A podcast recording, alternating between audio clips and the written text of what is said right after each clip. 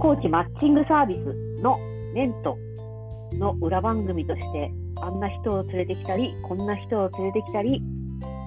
こうなんでしょう、人狩りのようにこう人をさらってきては登場させてる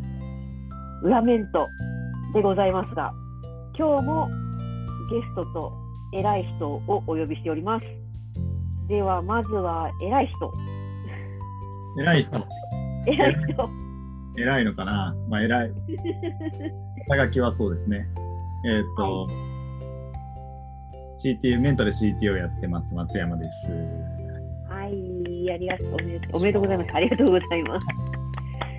何がおめでとうなんだろう。と、今日はゲストは、どなたですか？はい、えっ、と、メントでエンジニアをしてます。よしけんです。よろしくお願いします。いらっしゃいまし。前回ね、出ていただいたてるさんに続いて、2人目の社員さんとしてのそうですね。メントにいらした、よしけんさん。よしけんが本名じゃないですよね。縮めてよしけんですよね。そうですね。大体でも、ね。あの、長いバージョンの名前は誰も覚えてくれないので、まあよしけんで。いいと思います。時々ね、本当にその4文字の人もいたりするから、あ、なるほど、なるほど。よしけんはニックネームです。さんで。は。はいい。武豊さんみたいな短いんじゃなくて、よしけんさんはニックネームということで。はい。はい。そして今、また喋っている私は、えーと、登録コーチの大下でございます。お願いしねます。こう、お願いします。お願いします。メントってね、マッチングサービスなので、えのコーチがいることはもう、ね、サービス上当たり前なんですけども、もうエンジニアの方たちの活躍というか、エンジニアの人なしでは語れないサービスなんですけども、なんか、コーチングのところにエンジニアさんが来るって、私の中でなんとなく不思議なんですよね。ああ、なるほど。なんだろう、システムを作るところだからエンジニアさんがいるっていう理屈はわかるんですけども、コーチングにエンジニアさんが興味を持ってジョインしてくるっていうのが、なんかちょっとだけ不思議だなっていつも思ってて、とはいえね、メント、あの協力してくれるエンジニアさんいっぱいいるんですけども、ヨシケンさんはどういったあれで、メント、もしくはコーチングに興味を持たれたみたいな感じなんですか？そうですね。コーチングは最初は、なんかツイッターでコーチングっていうものがいいぞみたいなのが流れてきて、そう。で、えーっと、まあそのタイミング、大体2019年末だったんですけど、おそれぐらいに結構まあキャリアに悩むというか、まあもやもやしている時期だったんですよね。うんで、えーとまあ、試しに受けてみようと思って受けてみてで、うんうんコーチングのいろいろサービスがある中でなんか一番良さそうだなと思ったのがメントであ、メントからなんですね、はい。コーチング体験が。そうですね。メントでコーチング受けてで受けてみて体験セッションをやってオフラインでなんかどっかうん。ホテルのカフェみたいなところでうんコーチングやって、あコーチングってすごいいいなって思って継続しようと思ったのとまあコーチング自体がお面白いなというかその受ける側だけじゃなくて、こうなんかコーチングってそのものが結構やっぱ興味あるなと思ってすごいことだなと思って。でそうですね。でも継続して受けていったのとあとそれと同時にまあコーチングまあメントの人とかを結構なんかツイッターでフォローしたりしていて、うんうんうんまあのりさんとか丹下さんとかをフォローしててでそれでなんか面白そうだなみたいなのをずっと思っていたっていう感じですね。あ、もともとの何かのつながりがあるお知り合いとかじゃないんですね。そうですね。まあ、も多分一ともとは周回って知り合いの方がいらっしゃったりはするかもしれないけど。あーまあ友達の友達みたいな Facebook 上のは もちろんたくさんいるんですけど、なんか直接は初めましてでしたね、皆さん。へえ。なんかコーチングのどこが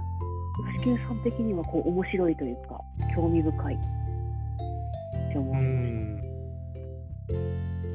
ぱりそのもやもやしている時にうん。とか何か一つの目標にが対して頑張りたいみたいな時にうん。こうエンジニアで銀の弾丸っていう言葉があってはい。例えば問題があった時にはい。もう特効薬みたいな感じでそれを確実にあの潰せるものみたいな。でエンジニアの世界では銀の弾丸はないって言ってその地道な努力とかを積み重ねることがあ必要であって特効薬はないっていううん。意味で銀の弾丸はないっていうふうに言うんですけどまあコーチングはある意味ではなんか銀の弾丸っぽいものだなとは思っていて、どんな問題に対してもあのアプローチできるうん。なぜかっていうとなんか答えは自分の中にあるっていう前提で進むから、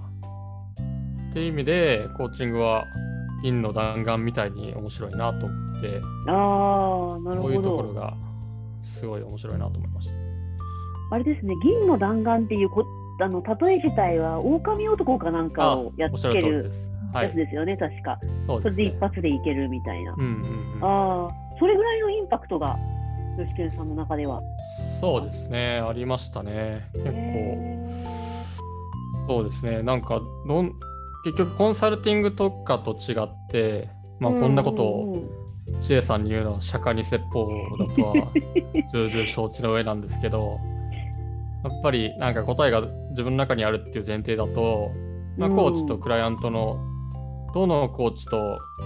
あのコーチングをしても結局は答えが自分の中にあるのであれば、うんうん。なんかどんな問題でも基本的にはなんかクリアできるんじゃないかみたいな気持ちがありますね。そうなんですよね。なんか問題って、えっと、なんて言うんだろう。思いだったり、こう、願いだったり、ちょっとこんな綺麗な言葉じゃないので言えば、なんだろう、欲だったりがあって、何もないところに問題が出てるんじゃなくて、思いが先にあってから問題が発生してるんですよね。超えたいから。ってなった時に、じゃあその大元の思いは何なのっていうところにアプローチできるのがコーチングなので、この銀の弾丸っていうのがすごくよくわかる。結局、うん根本にアプローチするから、問題が消えるとい、問題を解決できるというよりは、問題じゃなくなったり、うんうんうんあの自分の次の納得感、うん。次の課題に迎えたりする。うんうんっていう対話の手法がコーチングだったりもするので、うんうん。そうですね。そんな感覚を受けました。ね、全然こう、なんだろう、それこそエンジニアの人たちみたいに、こう、なんだろうな、ロジックが、まあ、コーチングもあるんですけど、明確なロジックがあるようには見えないものうん。ではあるけど、ちゃんとね、そういう段階があるからこそ、聞いてるっていうのはあるんだなっていうのを改めて聞いてて思った。おー、なるほど。え、松松さんから見て、あの、吉健さん、どんな、どんな人です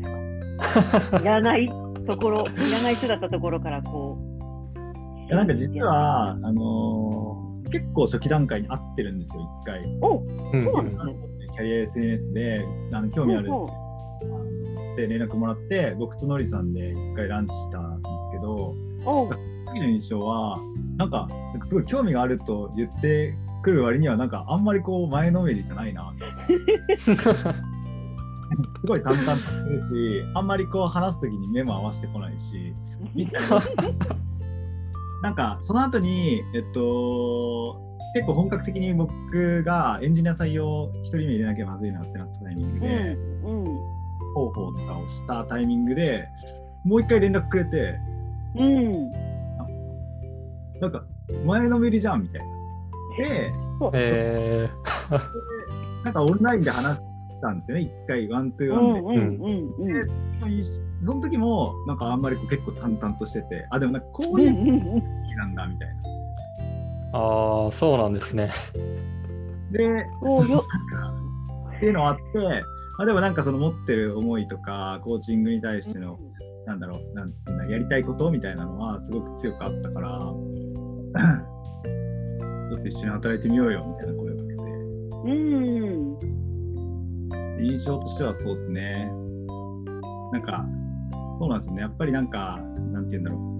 やっぱりそのエンジニアの世界、エンジニアだけじゃないと思うんですけど、エンジニアの世界もその情報とかが世の中に溢れすぎていて、なんかうんまあ70%のレベルの仕事って結構再現性が高く誰でもできちゃう世の中だと思っていて、なんかうん結構僕はやっぱりそのこうやってるドメイン、まあ、我々で言ったらコーチングみたいなところに対して、まあ、こうしていきたいとか、なんかうんうん。好きであるとか、なんかそういううんこう見るのところを持ってるのがすごく大事だと思ってたんで、うんうん。で、活動したんですけど、うんめっちゃ好きじゃん、コーチング。そうそう、吉健さん、私の中で不思議な人だなっていう認識だったんですけど、不思議度がこう、私たちスラックでやり取りをするじゃないですか。うんでスラックでやり取りをしてるときにね、こう、なんだろうな、ちょっと熱さを感じるし、すごく丁寧だし、めちゃくちゃケアをしてくれるっていう印象で、こう、あちょっとホットな人だって思って、印象を持ってたんですけども、ちょっとね、我我の打ち上げとかで実際に会った吉健さんがクールです。超クールで、あギャップと思って、オンとオフの違いというか、なんだろう、ご自身のペースで出てくるものの違い、うんうん多分文字のペースとね、このうんうんうん。目の前で繰り広げられるレスポンスで出てくる感情の出方の違いがあるんだろうなとは思いつつ、でも結局根本はこう、すごく思いのある人なんだろうなと思っており、興味津々で今日お呼びしたっていう。確かに。それは興味ありますね。なんか、ちょっと重ねると、クールであることと、なんか強い思いがあることって、うんうん概念じゃないと思っていて、常にそのクールでありつつ、めちゃくちゃ意思を出すとクールなんですよ。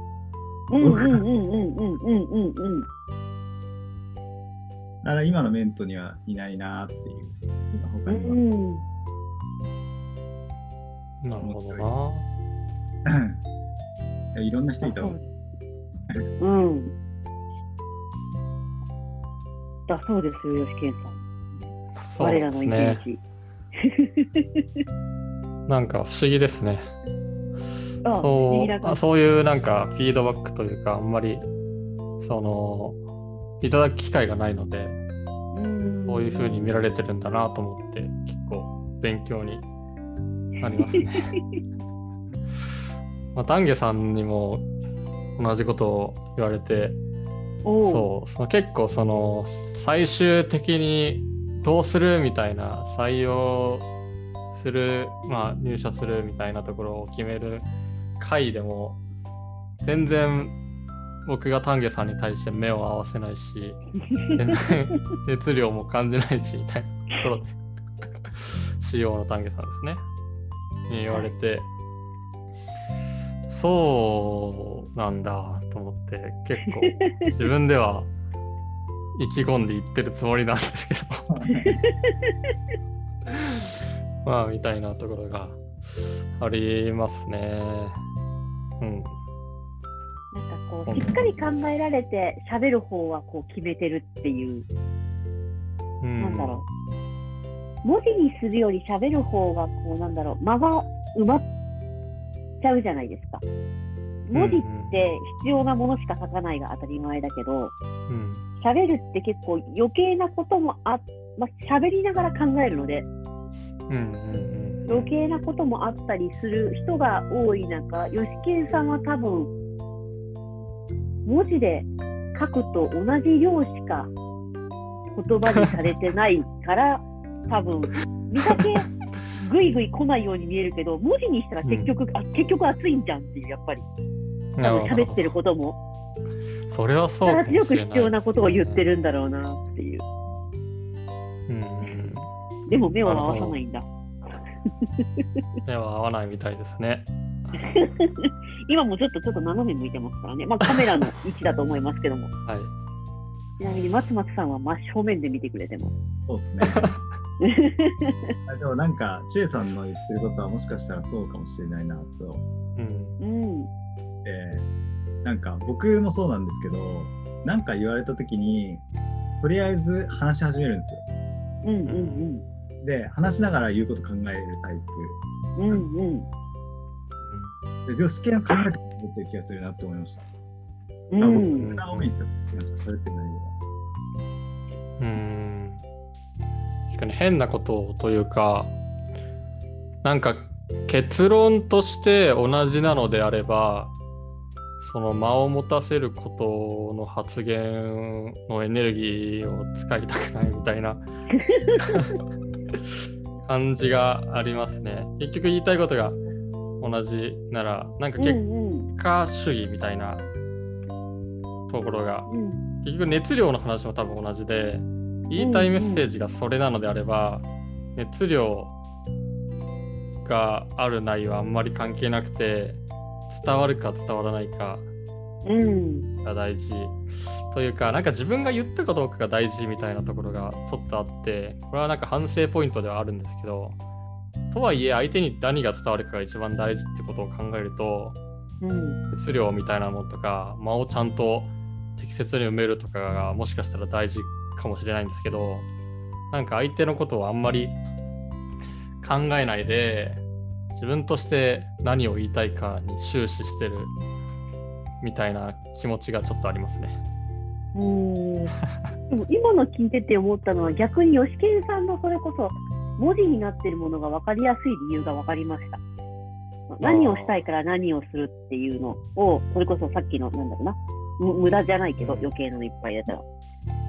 だからすごくストレートな方なんだなっていう、うん、ストレートはまあこれをやるよってう。いう。えっとはそうですね。うん。うん。そうですね。言いたいことを言ってる気がしますね。ね最近も。だから逆にあのコーチングが面白いって感じられたのはこうストレートだからこそその右と左に何があるんだろうみたいなのを探るっていうのはやっぱりあの、うんうんコーチングの得意なところジョハリの窓でいうところのなんでしょうかね。その分かっているところ分かってないところっていうので、うん自分も他人も分かってないところを扱っていく。うん。でどんどん自分のことを知っていく自分のやりたいことを明確にしていくっていうのがコーチングのうん。アプローチの説明としてよく使われるんですけど、うんうんだから分かってるものは吉健さんめちゃくちゃ分かってるんですよね、きっと。うんうんうんだから分かってないことも分かるためにコーチングがツールとしてめちゃくちゃ活用できたっていうことなのかな。ああ、なるほど。結構しっくりきたかもしれない。うん。私今の聞いてたら、なんかエンジニアさんとコーチングってめちゃくちゃあの合理的な人がエンジニアさん多いイメージがあって、うん。だからコーチングとめちゃくちゃ超良さそうだなってふと思いました。感情を扱うからとかじゃなくて、うん。その盲点の窓を扱うから。うんうんうん。いや、本当にそうだと思います。エンジニアにはみんなにお勧めしたいなと思いますね。うん。へえなんかあの、全然話をはい。ブンって変えちゃうんですけど、はい。吉健さんってこの仕事というか、なんだろう、エンジニア以外ので好きなことというか、趣味というか、いいですね。あったりするんですか、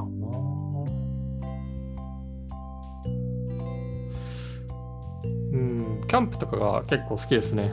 知り合いについてってキャンプをよくしますね。へえうんあ、じゃあメインじゃなくて、誰かと一緒にみたいなのが多い感そうですね。自分で物を持ってなくて、結構ついていくというか、が多いですね。買いたいなとは思うんですけど、ちょっと、はい、うんキャンプ。じ。キャンプやればやるほど道具がすごいことになりますよそうですよね。ね。そうなんです。沼だと聞くけども。まあ、まだ全然物は買ってなくて、そう、そうですね。自然の中でゆったりするのはやっぱり楽しいというか、気持ちいいなと思うんで、キャンプ好きですね。松松さん、キャンプします？まあ、僕も物とかはないですね。ああ。いますけど、全部レンタルで借りてあこれ完全に私の偏見だと思うんですけど、エンジニアというかパソコンにがっつり向かう系の人ってキャンプ好きな人多いなと思って。多いんじゃないかな。ね、あれ？なんでででしょなんなんですかうね。じゃないかとは思いますけどね。立証なんじゃないかっていう。うんうんほうほうあ物を集めるのが好き、収集欲がそもそもあるあったりとか、なるほど、ガジェット好きな人とか、僕は完全にそっちタイプですね。僕もうんうんなるほど。がいいんで。あとは、なんか、オタクなんで、なんなんていうんですか、その、このアイテムをこういうふうに使うと、すごくあそういう知識を貯めることと実践すること自体が好きなんですよ。うんそれはあ、何なるほどね。だからややったらいきなり凝り出すタイプなんで、ややりやすいんですよね、多分キャンプ。ああ、なるほどね。そうそういうの、なんかそう、エンジニアの人たちって追求できるじゃないですか。なんだったら私あの、ゲーム、なんだっけ、オンラインゲームかなんかやってる友人がすごいデータ取ってて、えなんか、何分後に何とかをやるために、なんかタイムラインを作るみたいな友人が結構いて、ああ、でもそれすげえって感想なんですね。なんか結構私の周りのエンジニアの友人にそういうのがいて、ー、えすごいな、何しても追求するんだなと思って。うんそうか、キャンプも別に、その、なんだ、デジデジした世界から離れて解放されたいとかじゃなくて、追求してった結果っていう税も一定数いるんですね。ダッチオーブンとか言っちゃうやつですね。ー、僕個人としては追求あんま得意じゃない人で、そのなんかそのタイムラインを作ってゴリゴリみたいなことは実はあんま得意じゃない。でちょっとエンジニアじゃないんじゃないかなって自分の中で思ってるんですけど、自分のこと。思ってるんですけど、まあでも、そうですね、その凝り性とかっていうところは、まあ、エンジニアの気質としてあるのは一個あると思いますね。あともう一個、なんか、なんか誰か言ってたんですけど、この結構いろんなものが分業になってて、なんかうん一つのことを自分で全部やるみたいなことってなかなかないと。なんかまあ物を作るにしても、まああなたはここを作って、次の、なんだろう、順番の人がここを作ってみたいな感じになってるから、なんかここの、ここを作るだけみたいになってる。けど、うんキャンプとか、あと料理をするとか、うんまあ、エンジニアが物を作るのともそうだと思うんですけど、なんかゼロから全部作れるんですよね。で、なんか一つのまるっと作るみたいな経験が、このなくなってる中で、料理とかキャンプとかっていうのは結構そういう一仕事って呼んでたんですけど、まるっと作れるみたいなところが。面白さに感じるんじゃないかなっていう人がいました。僕の意見ではないです。石川良樹さんが言ってました。あ。川良樹さんがなんかあれで、ニュースピックスかなんかで言ってました。えー、え、吉健さんはそれはなんかわかるっていう感じ？わかるなと思います。その料理もそうですし、まあ、料理好きなエンジニアも結構多いんですよね。うんまあ、うんこの、凝り性っていうのもあると思うし、なんか作ってる感っていうのも、うんゼロから作って片付けまで全部やることが楽しいみたいな感じの人もいるんじゃないかなと思いますね。なるほど。私むしろなんだろう。あの営業とかそういうのやってたので、こうゼロに携わることがゼロじゃないけど営業別に多かったから、その分業っていう、まあ営業も分業だけど、うんうん。ね最後まで作りきらないのをキャンプで解消するっていうのもなんか新しい視点。うんうんへえ。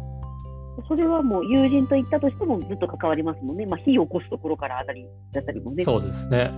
火起こすとか、へそういうなんかサバイバルなとか、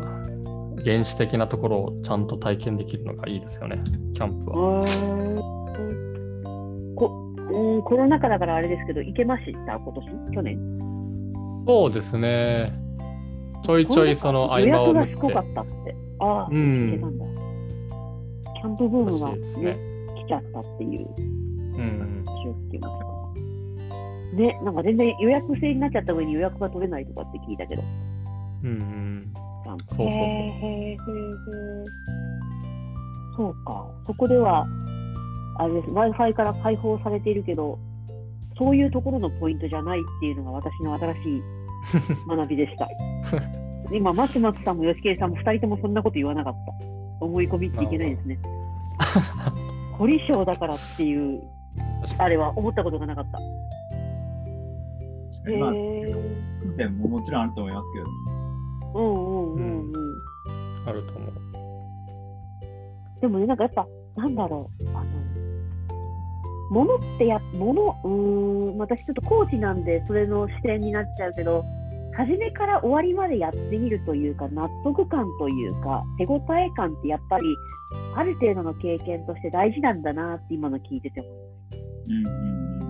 一部だけ、まあ一部だけで、そこにもちろんやりがいもあるし、そこに意義もあるんだけど、うん。たまにやりたくなるっていうのは、やっぱ欲求としてあるんだなって。そうですね。こうベンチャーとかにいるところの楽しみってやっぱりそういうところにあるかなと思ってますけどね。なんか本当に自分が考えたものが世の中に出て世の中がちょっと良くなっていくのであれば、それは純粋に楽しいなって思うので、うん、なんかその僕はそんなに大企業で働いたことないんですけど、そこよりはなんかそうですね、自分でサービス作ってみたいなことができた方が僕はうんうん個人として楽しいなと思いますね。なんか、吉健、これ、あの、多分エンジニアってくくりってめちゃくちゃでかいんですけど、吉健さんが得意とされているところって、どういうところなんでしょう？そうですね。私の中でエンジニアイコールすごいしかなくて、全然 お仕事内容がわからない。そうですね。やっぱりの、なんか自分、優れたエンジニアの人ってやっぱりちゃんとこだわってというか、うん。なんだろうな、ちゃんとし、なんだろう、四角い部屋を丸く掃除しないというか、きちきちとできるところがやっぱり大事なんだろうなと思いつつ、自分はあんまりそういうタイプではないなと思っていて、うん。一方でなんか自分が得意だなと思うのはやっぱりユーザーとかいわゆるなんかビジネスサイドとか呼ばれるうん人たちとコミュニケーションをとってそのユーザーから得た知見とかを適切に落とし込んでいくところの架け橋をするみたいなところがやっぱり自分の中の強みというかやり好きなとこでもあるしやっていきたいことでもあるしうん。そういう方が自分は好きだなと思っていまへえなんか重ねての質問で恐縮なんですけども、す。はい。あのそんな吉健さんがメントに入ってなんか面白いと思ってることとかやりがいがあることとかありますか？聞きたいああ、今パッと浮かぶのは、やっぱりその延長線上で、結構 CO 丹下さんを中心とした PM の皆さんとコミュニケーション取って、ああでもない、こうでもないって言いながら何を作るかを決めることができていて、今。それが結構楽しいポイントですね。どどんなところが楽しいんですか？どんなところが楽しいんだろうあー一個あるのはやっぱり自分がや一クライアントなのでうんうんうんなかなかそのエンジニアが自分事としてというかそのうん。自分が一ユーザーとしてあのものを作っていったり何を作るかを決めるっていうことって、まあ、意外とできてできそうでできないというかあんまそういう機会に恵まれないというかいうことが結構あるんですけど、結構そこがやっぱりメントを使ってた一ユーザーなんで、そこの視点でいろいろと、なんだろうな、意見が言えて、それが反映されてうん作っていけるみたいなところが一番楽しいかなと思いますね。うんなんかそれこそあのコーチも学びのためっていうのも含めてコーチをつけるので大体の人は。であの私もそれに漏れずコーチをつけてなるほど。で、こう時々変えてっていうのやってるんですけど、うんうんこうメントさんの、なんだろうな、まあ、あのストレートにサービスがいいっていうのはあるんですけども、いいなって思うのは、ここちょっと、なんかちょっと使いにくいんだよなとか、ここ見つけにくいんだよなっていうところとかが、まあどんどんどんどん回収されていって、どんどんどんどん良くなってってるっていう、なんか進化してるのが、すごい一ユーザーとして私もいいなと思ってて。うん。なるほど。それ嬉しいですね。うん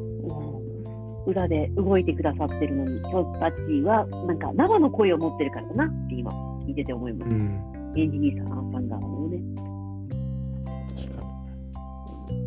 コーチ、今これ聞いてくれてる人、コーチの勉強中なんですっていう人とか聞いてたら、絶対コーチつけた方がいいですよ。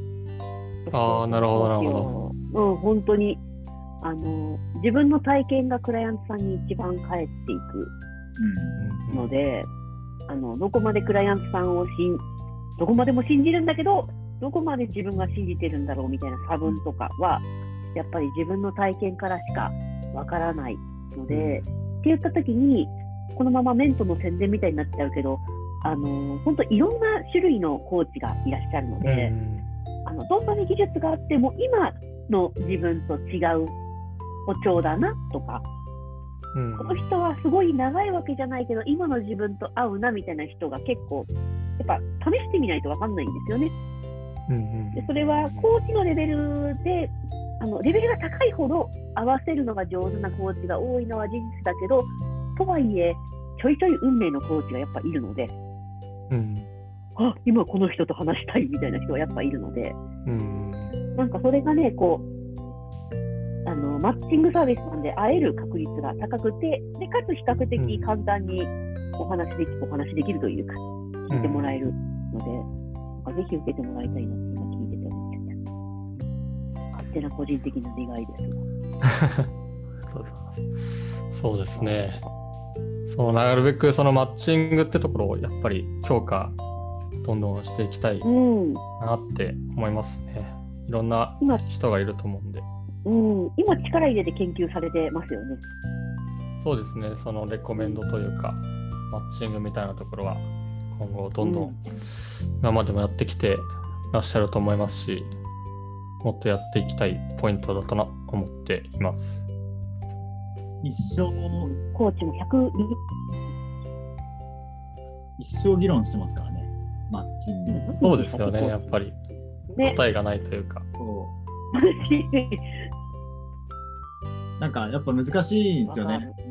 体験チケットが買われることがいいマッチングなのかって言われると、そうではないというか、本質的にはうん。そのクライアントさんとがその良い関係を築けていること、ないしはその、えークライアントさんになんか本質的な変化が現れているところみたいなものを、うん。良いマッチングと置いたときにもっとできることは何なないかって考えると、無限にできることだし、取れてないデータもいっぱいあるし。うんでまあなんか我々は多分コーチングのマッチングプラットフォームとしてビジネスをやってく上では、まあ、最終多分あの一番なんだろう向き合わなきゃいけない本質的な課題うん。こうクライアントさん。の多くが、なん。だろうな、課題が明確になった状態でコーチングを受けることって少なくて、うん。コーチングを受けて初めて課題に気づくみたいなところに立ったときに、やっぱりデータの取れるものとは変わってきますからね。体験を受ける前は、これが自分の選ぶ基準だと思うんだけど、受けた後に、なんだろうな、あのある意味テーマが決まったから、ちょっと違うコーチの方がいいかもって場合もあるし、明確になったからこそみたいな。確かにすごくいろんなどこを指標にしてデータを取るか組み立てるかっていうので変わりますよね。それが面白いところでもあるんですけども、多分。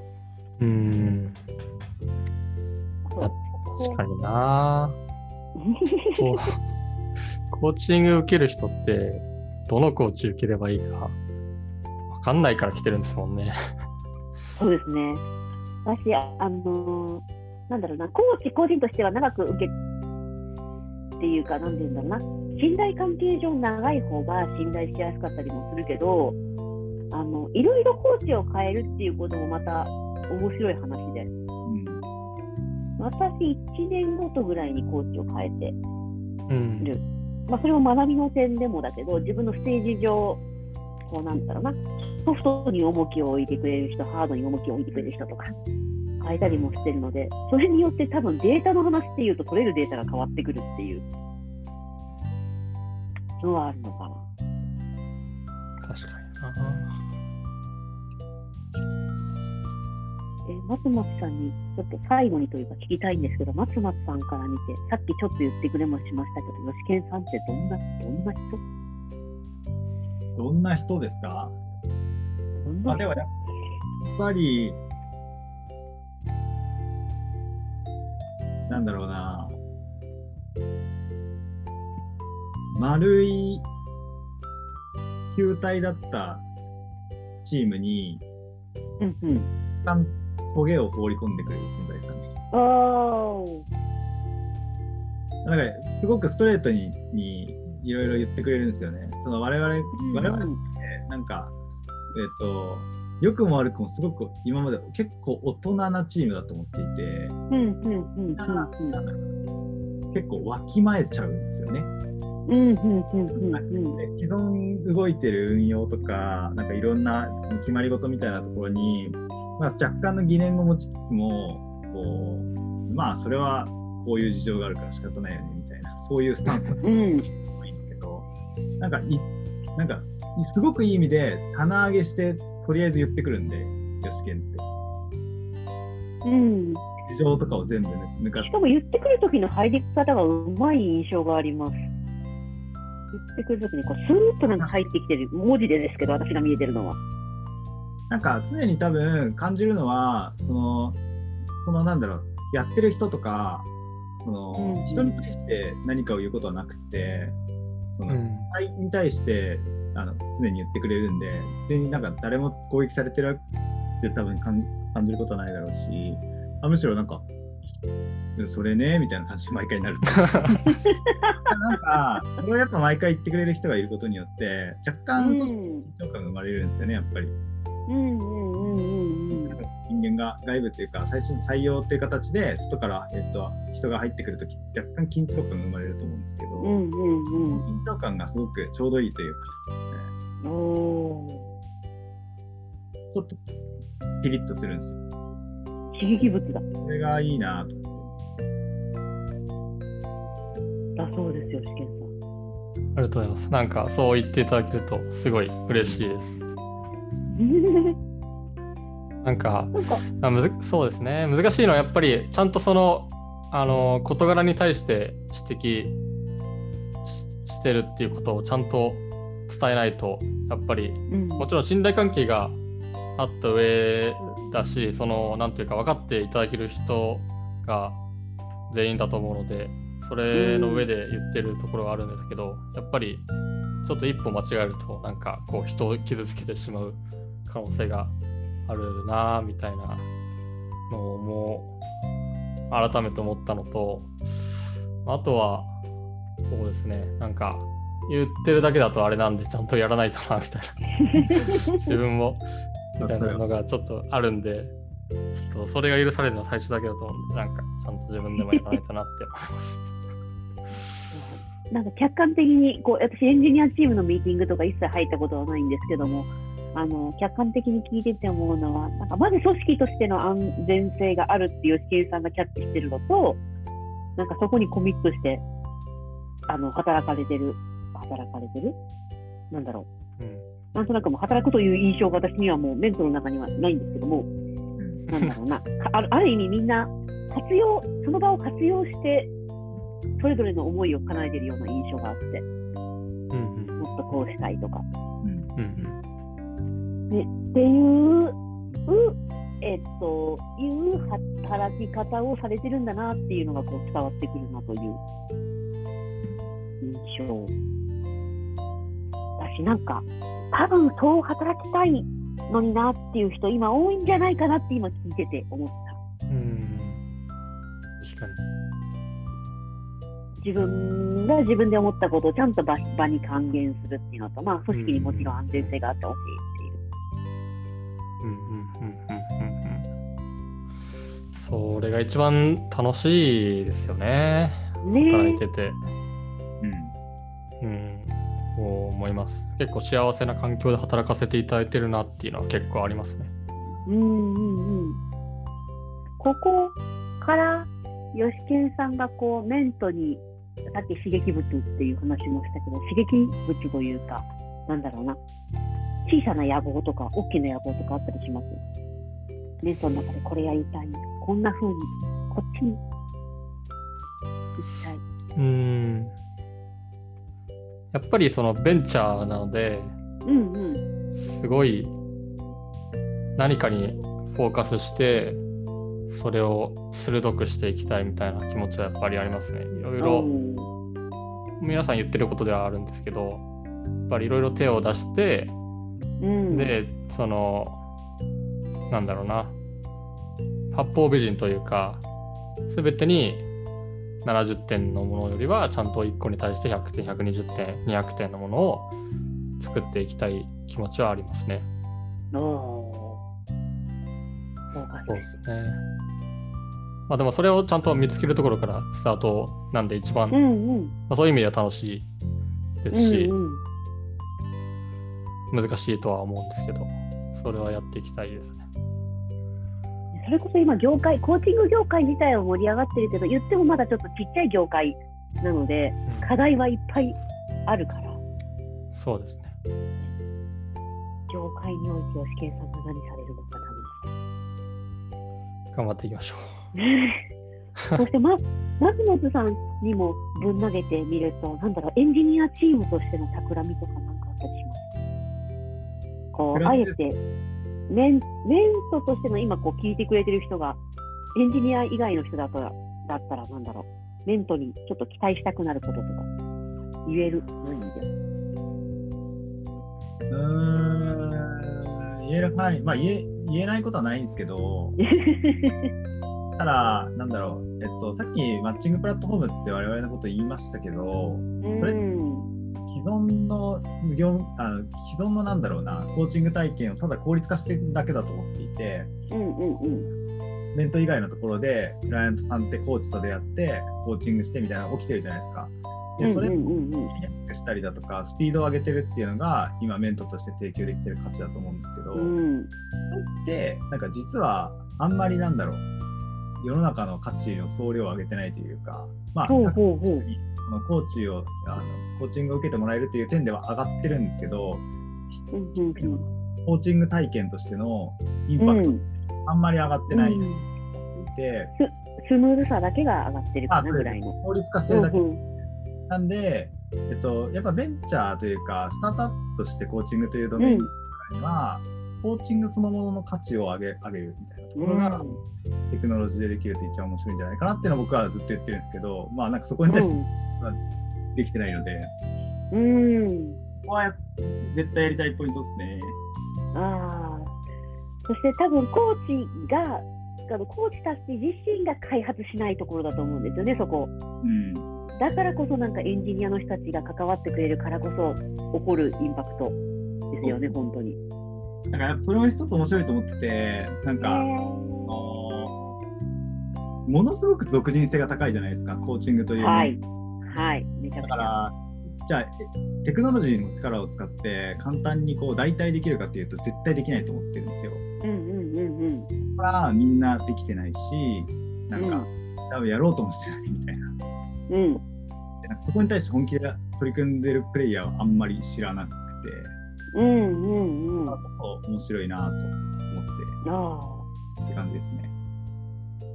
えー、なんかどう？もうあの私いろいろ見えて動きは見えてますけど動きは見えてますけどでもどういう風なのが出来上がってくるかが一コーチとしてなんだろうな。それこそ業界のインパクトとして楽しうんうんうん、そうですね。みね。どうしてもあの私たちもあのこうなんだろうな。一人一人のコーチはもちろん頑張るけど業界においてのインパクトはもっともっとちっちゃいのでこうカリスマコーチとかになってこう私についてこいを言わない限りはインパクトちっちゃいしでもカリスマコーチになりたいかといったらそれは違う私は少なくとも違って私がじゃなくてクライアントさんがでいたいタイプのコーチなので。ってなった時にね、そのテクノロジーで関わってこら来てくださることで起こるインパクトのそうレベルがやっぱ違うから、めちゃくちゃ純粋に楽しみです。楽しみにしててください。ありがとうござい何ます。年 いつできるかな？いつできるかな？あの聞いてるコーチの人とか、あとクライアント側の人も。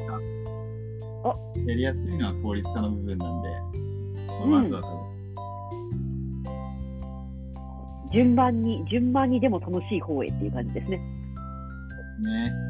うん。いやーじゃあこう、今日は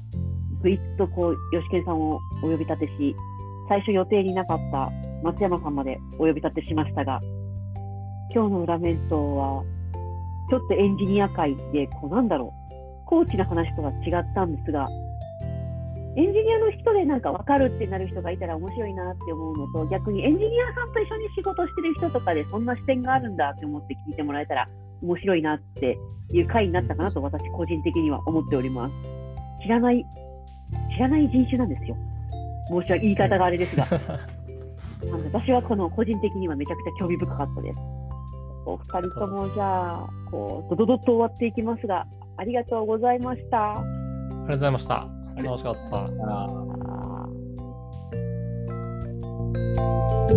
た。